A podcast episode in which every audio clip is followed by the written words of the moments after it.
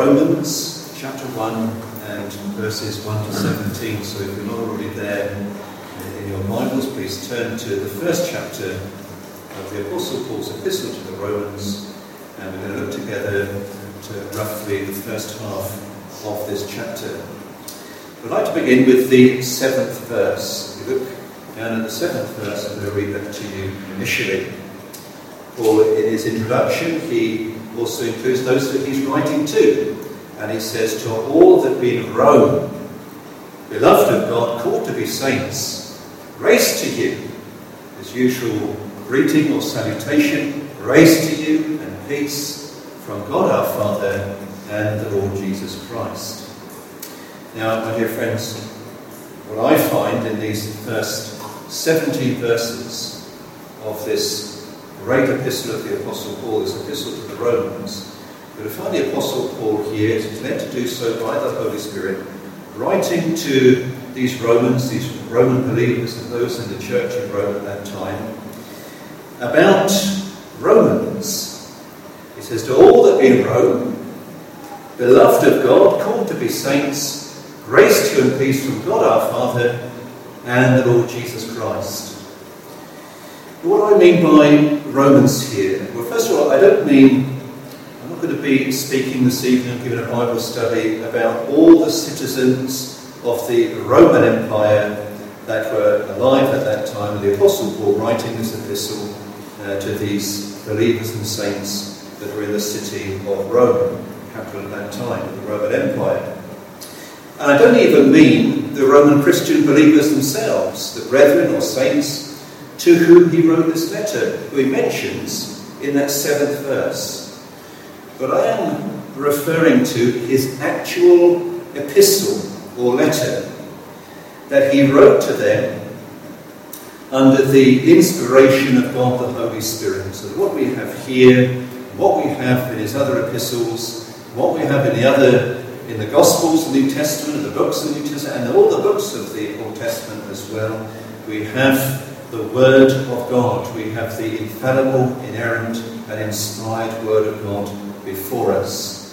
So I want us to look this evening at these first verses in Romans 1 from the standpoint, from the perspective of the epistle itself. Romans says in verse 15, So as much as in me is, I'm ready to preach the gospel to you that are at Rome also. Of course, because he's writing to them, this is what this epistle is called. Now, the question for you and me this evening is this, and it's a very simple one, it's a very practical one. What has Romans to teach us tonight? What's, what does Romans have to teach you? What is it that you can learn from these things? We can't look at the whole of the epistle, but we can look at the first half of this chapter and ask ourselves what it has to teach us. Well, let us see right now. I'd like to divide these verses up into three main headings if you're taking notes tonight. The first is this I want us to look at the, the author, or the human author, the human writer of this epistle, in verses 1, 5, and 9 to 15. And then I want us to think about its recipients, its readers, in verses 6 to 8. And then, thirdly and finally, I want us to consider the reach of Romans. We can't look at the whole of the epistle, but we can think about what this epistle is all about. And that in the light of verses 1 to 4 and verses 15 to 17. So let's look initially, for our first main heading, verses 1, 5, 9 to 15, about the writer, because we have to qualify that, the human author, the human writer of Romans. We're not thinking now about God Himself. He is the ultimate author of this epistle and all of his book, the book of books. He is the God of his word, and his spirit inspired all of these things, all God breathed from him, all inscripturated. But I'm thinking about the human author here of Romans. And right in verse 1, we have Paul, a servant of Jesus Christ, called to be an apostle, separated under the gospel of God. And there are four things here I'd like you to notice about the writer of this epistle. The first is this. In the light of verses 1 and 5, what we notice is that it was written by a servant, by a humble servant of God, by a humble servant of the Lord Jesus Christ. And isn't it wonderful how he puts this right first? Paul is humble enough, although he was an apostle, a great apostle, a great man, a great genius in many ways, and greatly gifted. The first thing that he mentions to them is that he's a servant. In the first verse, he writes to them that he was a servant of Jesus Christ. In one sense, it sounds so humble, another sense, it is so elevated. He was a servant, he was a bondslave, ah, but he was a bondslave of the Lord Jesus Christ, the eternal Son of God, the supreme, the transcendent Son of God, who had bought him with his precious blood, and therefore Paul was his. The sense into the Lord Jesus Christ was Paul's, but also that Paul was the Lord Jesus Christ, not only through creation, but through redemption. Bought by the blood of the Lord Jesus Christ, and so therefore he was his.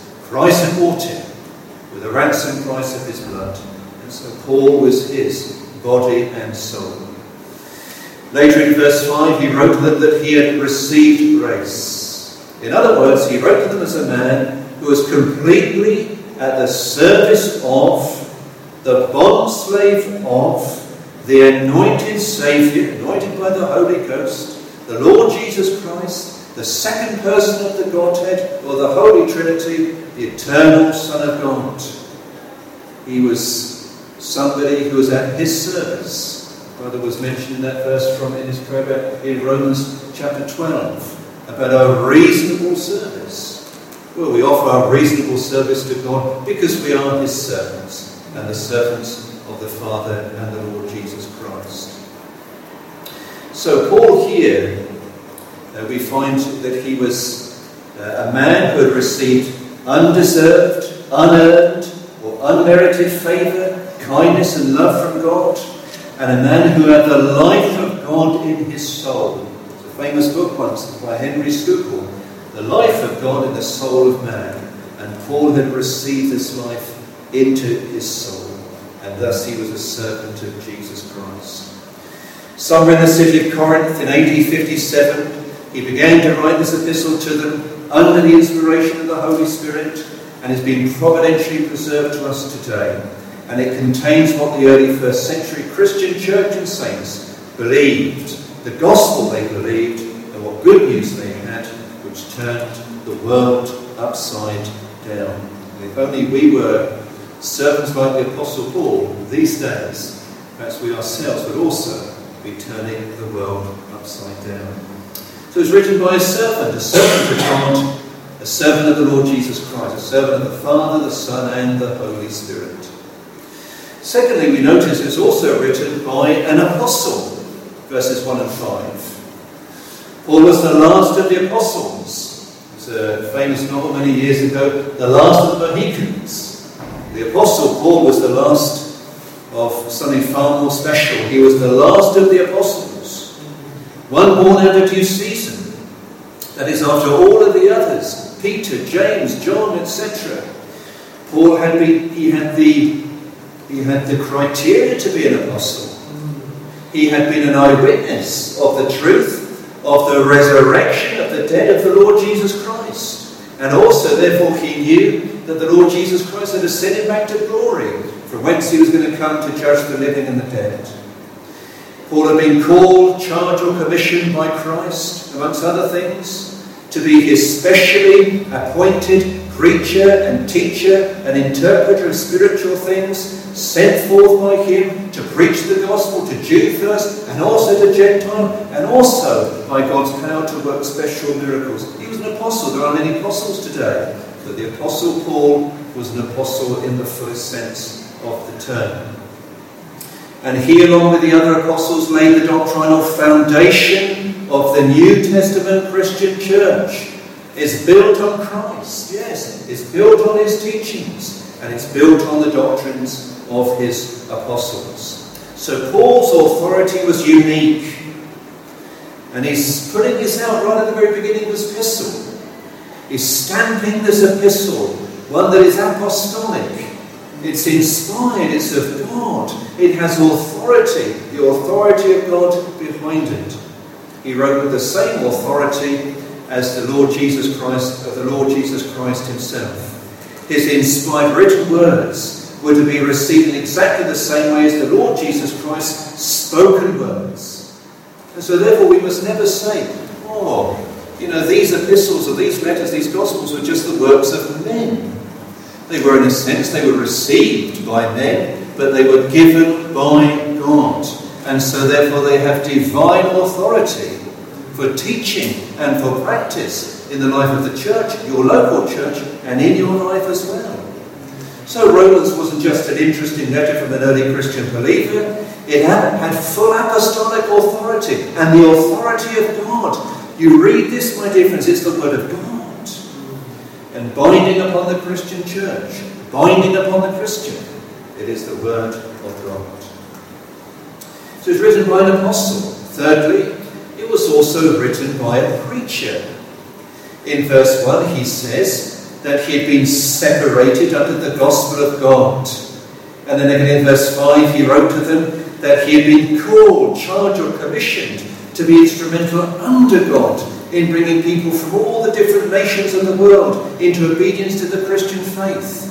Those that heard these epistles, those that he met with on his missionary journeys, those that he testified to personally, those that he preached the gospel to. He was seeking to bring them into the obedience of faith, to bring them through the preaching of the word to repentance and faith in Jesus Christ. Later in verse 9, he wrote to them that he served God with the Spirit in the gospel of his Son then in verses 14 and 15, he writes to them that he regarded the preaching of the gospel to sinners as something incumbent upon him. Indeed, he could say, Woe to him if he didn't preach this gospel. He was a preacher. A preacher wrote this epistle. You know, it wasn't some kind of a kind of dry and dusty academical theologian, but it was somebody who was right out there, somebody who was amongst the people, somebody who was active, somebody who was a pastor, somebody who was a preacher. And that brings it, brings it home more powerfully to us. We should warm to it more because of that. The whole reason for his existence was the gospel. And so he was completely committed and consecrated to it and to God and to the truth, totally consecrated. My dear friends, that's something that's missing today. We were talking a little bit earlier why people, perhaps still some, have justified, have justifiable reasons uh, for joining online services at home, but many don't. It's one of the reasons why they're not coming to the meet of grace. One of the reasons is this, my dear friends, is because commitment is at a great premium these days. But you and I are to be committed, just like the Apostle Paul. Committed to the Lord and committed to His Word, committed to the means of grace, committed to the local church, committed to our brothers and sisters in Christ. If you don't turn out, my dear friends, it discourages everybody else. If you come out, it encourages and it strengthens the hands and hearts of everybody else. So Paul had to preach this like a man who had to pay his debts. My dear friends, if ever, my dear friend, if ever you preach the gospel, ever you testify, you have an evangelistic opportunity shortly, and there's the testimony of the Protestant Alliance and the Mid Devon show. My dear friends, we need to testify the grace of God and to preach the gospel as those that have a debt to pay. We are a great debt to God, don't we? And a debt to His grace and a debt to His gospel.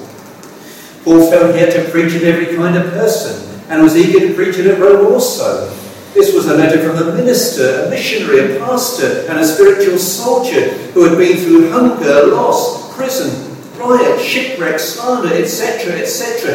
This was born out of his own experience. And so, therefore, it is alive, it's animated, my dear friends. It's exciting to read these things. It had worked in Paul's life, worked in their lives as well, the Romans. And I trust it's worked in your life as well.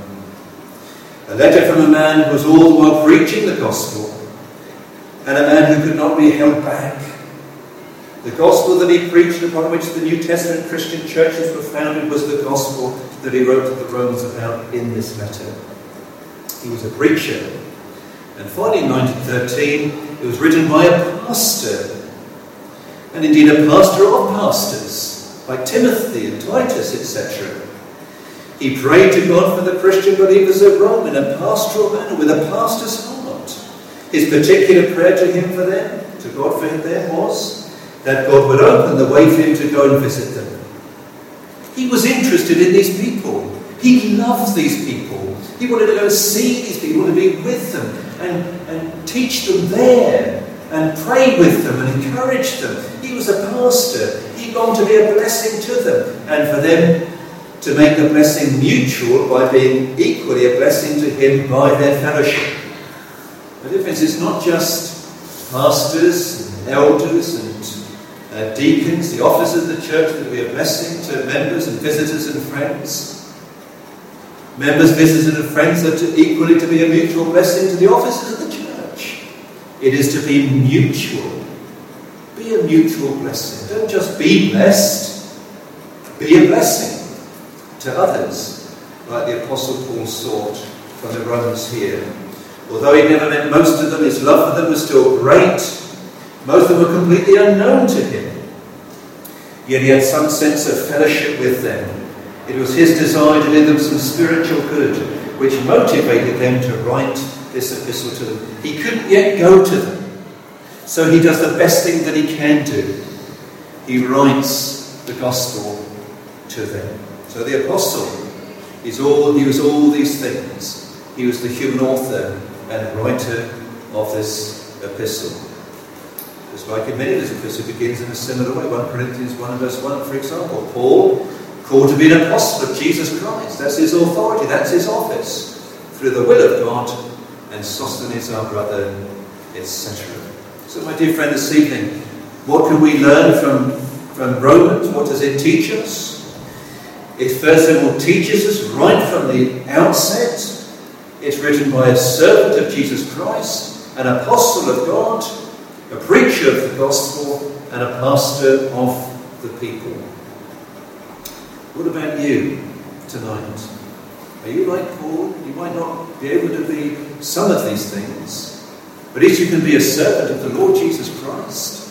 Do you know this gospel? Have you heard this gospel? Have you read this gospel? Have you understood this gospel?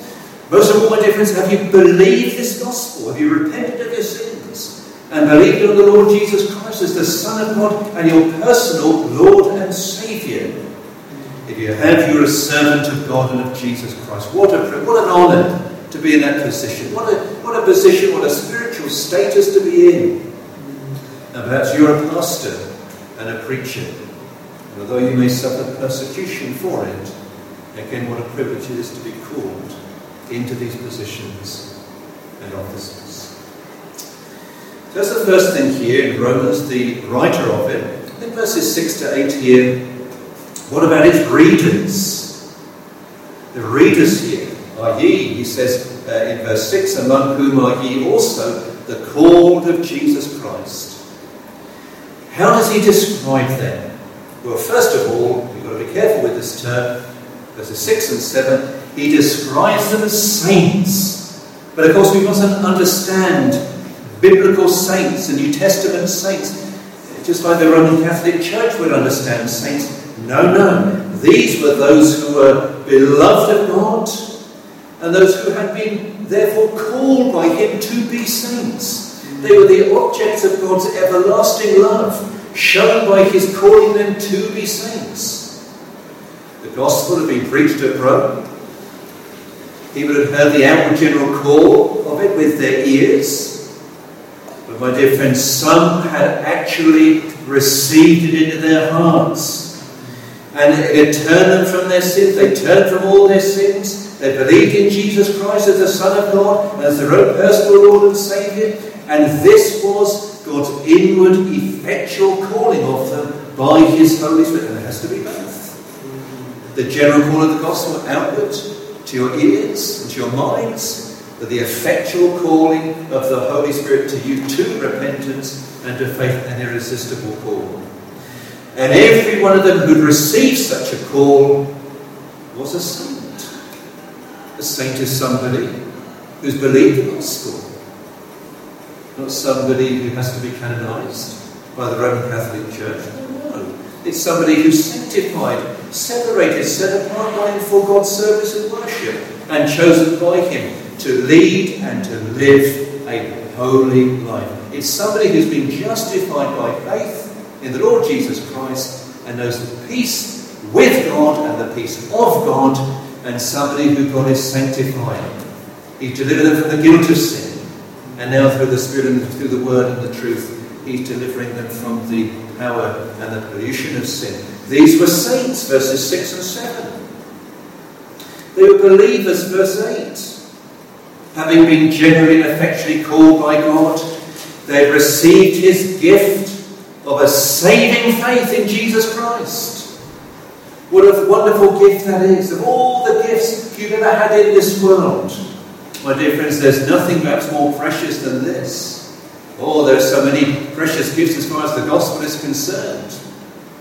The gift of God, the gift of Jesus Christ, the gift of everlasting life, the gift of grace, the gift of, of, of the hope that God gives to us, the gift of the Spirit into our lives but this wonderful gift of a saving faith in Jesus Christ. These people had taken God at his bare word. Their faith was such that wherever Paul went in the world at that time on his missionary journeys, he heard people talking about it. It was to them that he wrote this epistle. They were those for whom he never ceased to pray to God and with whom he already felt a union and a communion. That's who we can have fellowship with, my dear friends, those who believe who have received like precious faith with us, those who also are born again of God. We can have fellowship with those who are begotten of God as well, fellow brothers and sisters in Christ. Most of these were Gentiles, most of these were non Jews, but also there were some Jews amongst them as well. What a, what a remarkable thing. The gospel brought these that historically were enemies and enmities with one another it brought them together. And now they were one, having fellowship with one another and loving one another. The gospel, this wonderful gospel, had brought sinners back to God and brought these people that are loggerheads with one another together. The gospel unites, reconciles sinners back to God, and reconciles historic enemies with one another. The gospel is the only answer for this world, my dear friends. And also, thirdly, here, they were, in a sense, ordinary, regular, normal people. They were, in a sense, ordinary men and women, boys and girls of the local Christian church of Rome that Paul was writing to. It was an epistle to ordinary people, many of whom were household servants, not to say slaves, not highbrow scholars, not great academics, not great intellectuals don't be, don't be intimidated by the epistle to the Romans. Remember who it's written to. Go to chapter 16 and see who it writes to. The household of so and so. It means servants and family members and children as well. Normal people like you and me. It's for you as well. You say it's hard. We'll work at it. Study it. Read books on it. Pray through these things. Make a bit of effort, give yourselves to it. And slowly you'll be given understanding about this glorious epistle of God and, humanly speaking, of the Apostle Paul. It's a wonderful thing. And the Holy Spirit is able to give you, as well as somebody who might naturally be more clever and intelligent, he might give you a greater understanding, a clear understanding of these things than somebody who might have many letters after their names, and perhaps many things before their name as well. So the gospel of Romans was the gospel that was believed by them, the gospel which the ordinary Christian believers loved and lived by, the gospel which was believed by men and women, boys and girls who were saved by God's grace in Rome. But they were people just like you and me. At the end, in chapter 16, verses 3 and 5, he wrote these words Greet Priscilla and Aquila. Don't forget who they were. They were tent makers. Paul's trade, he was a tent maker too before this. Greet them, my helpers in Christ Jesus, who have laid down their own necks for my, for my life, to whom not only I give thanks, but also all the churches of the Gentiles likewise greet the church that is in their house. So secondly, my dear friends, what can we learn from Romans? Well, the readers of it, saints, believers, and in a sense, ordinary people. Of course, there's a sense in which no Christian is ordinary. Every Christian is extraordinary. Every Christian is a trophy of grace. Every Christian is a miracle of grace, of sovereign grace. But also a sense in which we're regular people. So this was written to. It's for you too. Have you been called to be a saint? Are you a believer? An ordinary person? And this epistle is also for you. Well, our third main heading tonight is the extent of Romans, what it touches upon, what its subjects and themes are, what its reach is. And we're looking here at verses 1 to 4 and 15 to 17. What's its main subject and theme? It is the gospel. There's only one gospel. And any gospel like this gospel is not a, it's another gospel. It's a corrupt gospel. This is the pure gospel, pure as the driven stone. It is the good news. Paul was separated to it, was ready to preach it at Rome also. He was ready to die for it. Indeed, he did die for it. He gave his life for these things. And had martyred in Rome by the sword. He wanted to go there to preach it. He's writing the it instead because he was not able, it was impossible for him to get there as yet. Therefore, Romans was a declaration of the gospel. Just consider the following things before we close about it. Think about its ultimate source or origin. Not human. It's not of human origin or invention, ultimately. He says it's the gospel of God. And so, therefore, its ultimate source, you kind of take it back from where it originally came from. It's divine. Oh, but you said it came from the pen of the Apostle Paul. Well, yes, it did, humanly speaking, but God gave it to him. Paul received these things by inspiration. And therefore, what we have here is something very precious indeed. Its ultimate source is divine. It's a divine invention and a divine inspiration. And it's got an afterthought by God, but something of which all the Old Testament scriptures had been prophesying. All these things are so precious. God's word is a progressive revelation, and He gave, gave glimpses slowly, more and more of the gospel in the Old Testament from Genesis 3:15 onwards, through the sacrifices, through the prophecies about the Lord Jesus Christ. Isaiah 53, and so on and so forth, through the figures that prefigured Christ in the Old Testament. But here in the New Testament, you have the full revelation of the gospel in Jesus Christ. There's not one gospel of the Old Testament one of the New. The gospel is the climax and the fulfillment, what a long promised through his Old Testament prophets. So don't, don't ignore the Old Testament, my dear friends. Don't neglect reading it at home and also in church as well. The gospel is there. And it's prophesied of, it's shown more and more, more and more light until you have the full blaze of it in, in the life of the Lord Jesus Christ and in the ministry of the apostles. So the ultimate source of these things is God. The absolute centre of Romans and of the gospel is the Lord Jesus Christ person of the Son of God. The gospel is all about one person, where two natures. He was fully God, fully man. His human ancestry could be traced all the way back to David, all the way back to Abraham, all the way back to Adam, our first parent. He was of David's direct descendant. Only a few people were able to see his true identity during his earthly life and ministry his public ministry of three years, and then only because the Spirit enlightened or illuminated them. His real and true identity was powerfully declared when he was raised from the dead, the third day after his crucifixion. Paul begins with this. We know that uh, about the deity of the Lord Jesus Christ. Well, one great reason is one great proof is his resurrection. Been declared to be the Son of God with power according to the Spirit of holiness by the resurrection of the dead. And after the outpouring of the Holy Ghost on the day of Pentecost, the number of people who saw his real and true identity began to greatly increase.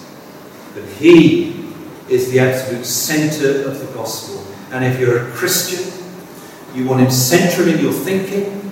Uh, as a Christian, you want him central in your heart. And if he's central in your heart, if your heart is Christocentric, he's going to be at the very centre of your life. You're going to be able to say, like the Apostle Paul, for me to live is Christ and to die is gain. And therefore, if that is so with you and in your family, is Christ centered. Your church is going to be Christ centered. And you're going to have a massive impact and influence upon Tiverton. But He has got to be central. Christ has got to have all the preeminence in our lives. He's got to be put first. We're to seek God and Christ first. And then all these other things will be added to us. Put God first.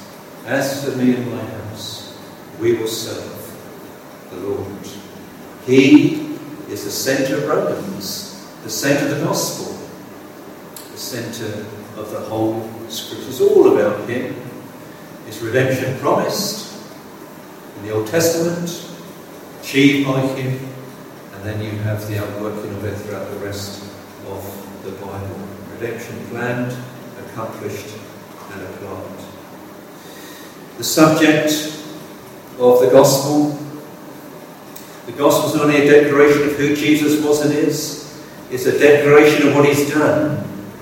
And the key word of the gospel was and is. Friend, what a word is this? And my dear friend, if you if God has shown you that you're a fallen, guilty sinner deserving to die, deserving of judgment, deserving of eternal ruin and the everlasting righteous indignation of God. This word is going to be so precious to you, and it is the word righteousness. In the gospel, it was made crystal clear how men, women, boys, and girls could be put right with God. God is holy, God is just, God is pure, God is righteous in an infinite way and eternally. You and I are fallen and sinful, and we can only be made right with God by the gospel.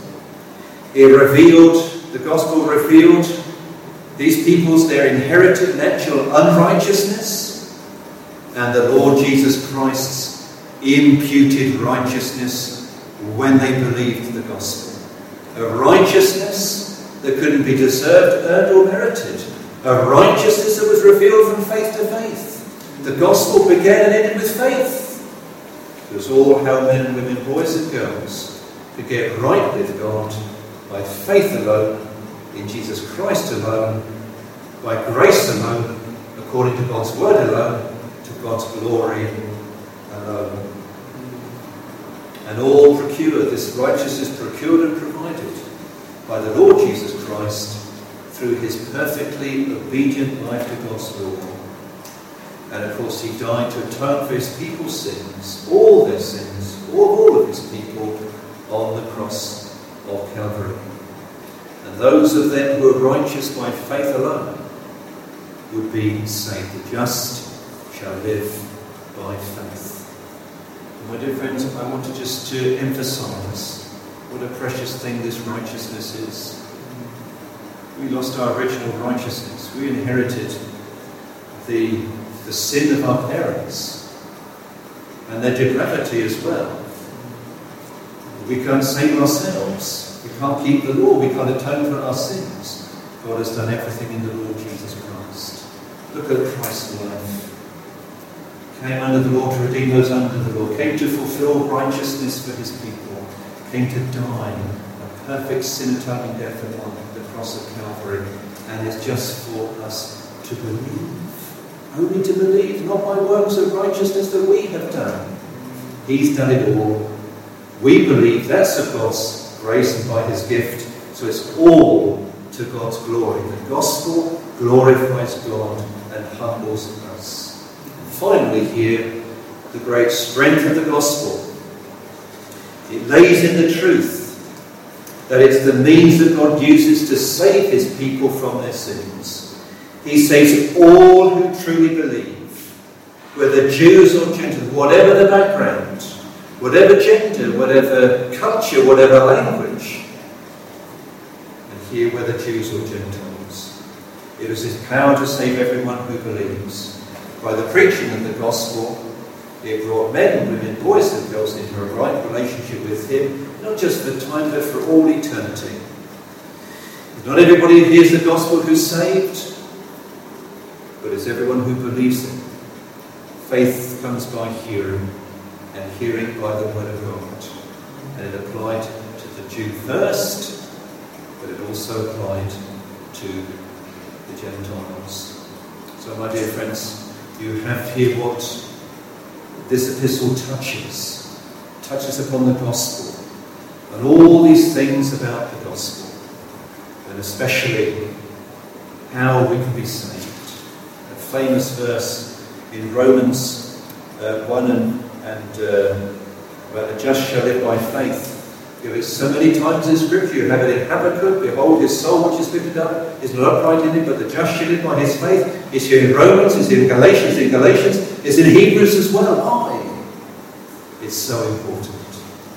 If you want to be right with God, it can only be by believing in His Son, Jesus Christ. So Romans teaches us finally about the reach of the epistle. Its ultimate source, its absolute centre, its most important subject, and its great strength. Oh, my dear friend, tonight, have you received the precious and all sufficient righteousness of God by faith in the Lord Jesus Christ. It is something which is so dear and precious to us. And the reason why you and I should go away as a cloud, cloud nine tonight, and we should go our way rejoicing because of this glorious gospel of the blessed God. The Romans, writer, humanly speaking, Paul, recipients, readers, the Romans, What's it all about? It's all about God's good news. And I trust that it's come to you in power like this. You haven't just got a form of godliness, you know the power thereof. And the word has come to you. The gospel's to come not in word only, but in demonstration of the Spirit with power and with much assurance. All may that be so for your own welfare, eternal welfare, and for God's everlasting glory.